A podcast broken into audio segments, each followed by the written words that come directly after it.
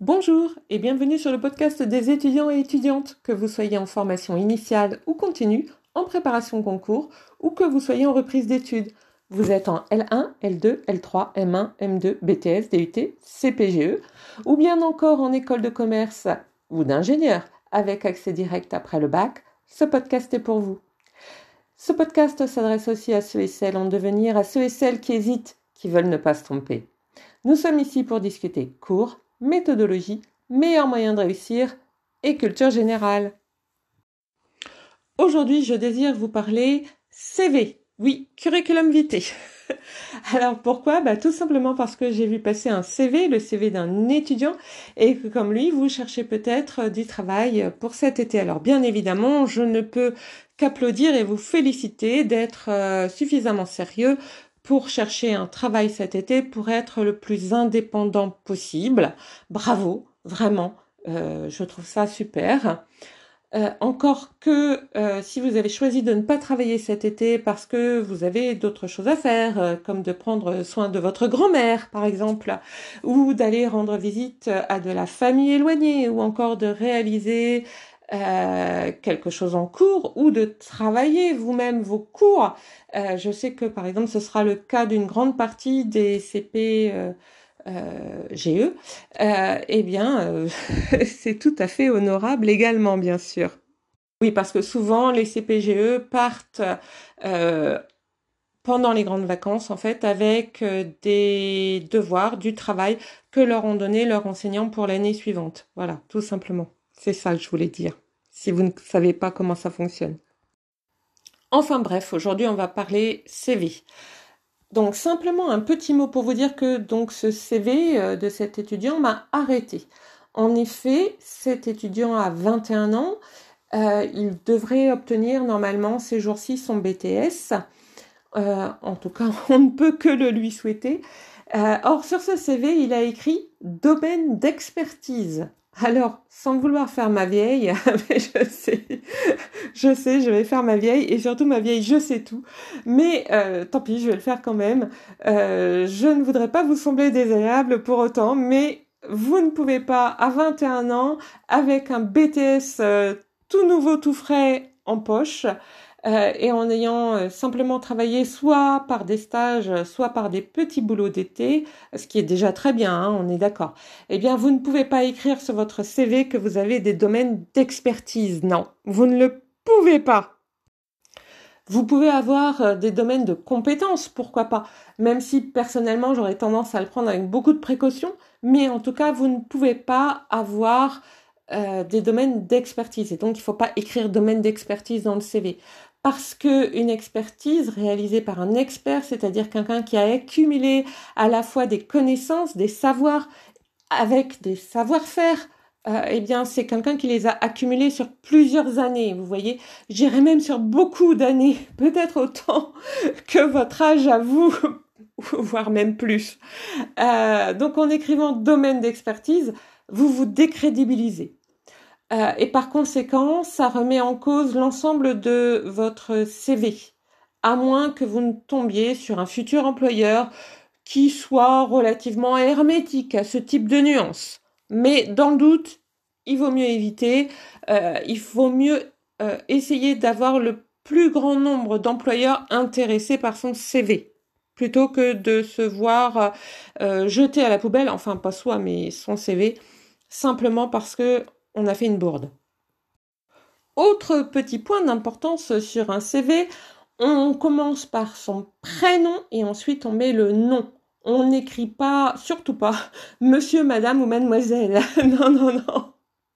Donc on n'écrira pas mademoiselle Valérie Martin, par exemple, en haut de son CV, avec en dessous euh, l'adresse, mais simplement Valérie Martin, et en dessous l'adresse. Et puis, euh, bah, l'adresse mail et le téléphone, ou le téléphone et l'adresse mail, ça n'a pas beaucoup d'importance. Et puis, patati patata.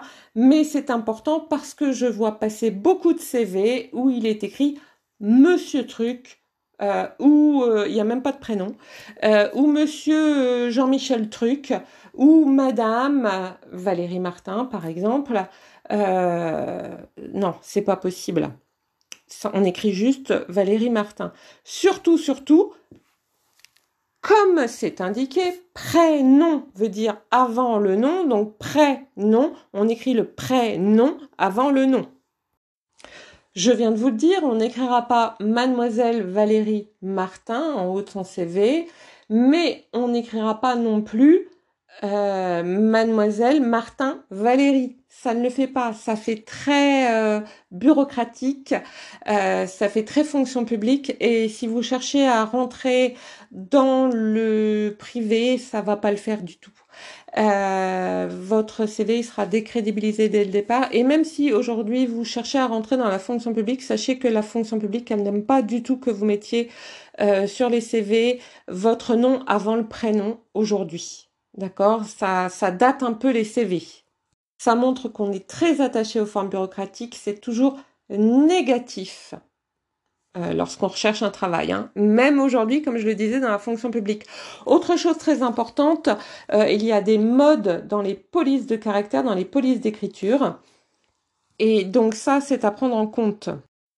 Essayez de faire un CV en calibri, aujourd'hui c'est très à la mode, calibri 11, 11 points ou calibri 12 points si vous n'avez pas grand chose à mettre parce qu'il va falloir occuper une page entière. Donc si vous n'avez pas forcément euh, beaucoup d'expérience, faut aérer votre texte pour que ça fasse une page entière, c'est-à-dire quand je dis une page, un format A4.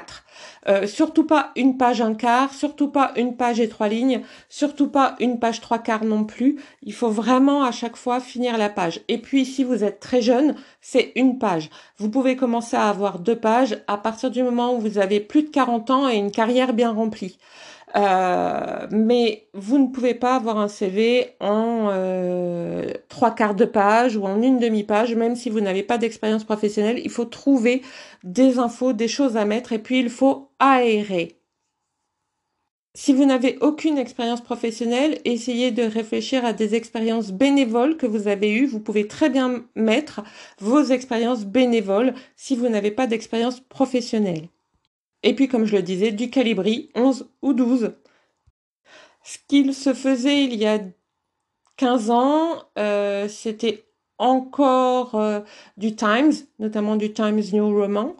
Euh, et puis ensuite, on est passé à l'Arial. L'Arial, ça se fait encore, mais c'est quand même, c'est déjà daté, si vous voulez. Donc le calibri, c'est pas mal, vraiment. N'ayez pas peur non plus de rechercher un emploi précis. L'employeur auquel vous vous adressez n'a peut-être pas forcément d'idée vous concernant parce qu'il ne vous connaît pas, euh, ou euh, il sait qu'il veut embaucher du monde mais il sait pas forcément ce que vous vous avez envie et lui il a peut-être plusieurs postes. Euh, donc il ne pense pas forcément à vous, il ne vous connaît pas. Donc dites-lui ce que vous avez envie. Si c'est un des postes qui est à recruter, eh bien, il vous mettra plutôt sur ce poste-là. Il n'y a pas de raison.